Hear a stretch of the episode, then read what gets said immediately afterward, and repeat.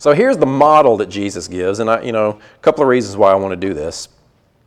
Uh, Matthew 6, verse 14. For if you forgive others for their transgressions, your heavenly Father will also forgive you. But if you do not forgive others, then your Father will not forgive your transgressions. What?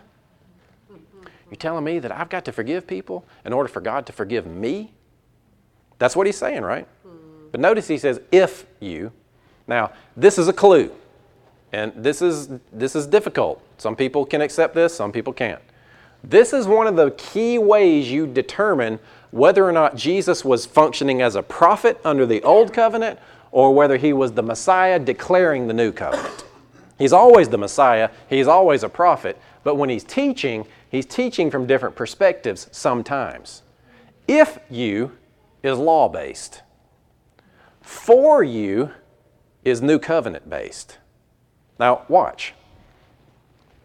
This sounds like he's saying God won't forgive you if you don't forgive. Now, that's old covenant, but look what it looks like under the new covenant. Ephesians 4:32. And be kind one to another, tenderhearted, forgiving one another, even as God for Christ's sake has forgiven you.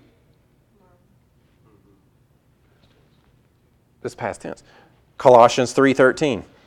Bear with each other and forgive one another if any of you has a grievance against you. Forgive as the Lord forgave you. New covenant, Christ, for Christ's sake, God forgave you. Are we throwing out the words of Jesus? No. Are we saying that Jesus didn't know what he was talking about? No. But you have to understand that sometimes when Jesus was teaching, it was pre New Covenant. The New Testament is not the new covenant. The new covenant didn't enact until he rose from the grave and offered that blood. So, how are you forgiven? Are you forgiven because you forgive others? Or are you forgiven for Christ's sake? For Christ's sake. That's new covenant. Do you see the difference? In reading scripture, there are other areas too where if it's if you if you do this, then I, and then under the new it's for you. If you, for you. See, Jesus didn't change, His Word didn't change. We're not throwing out Jesus' teachings, and we can't ignore those, but they contradict each other, don't they?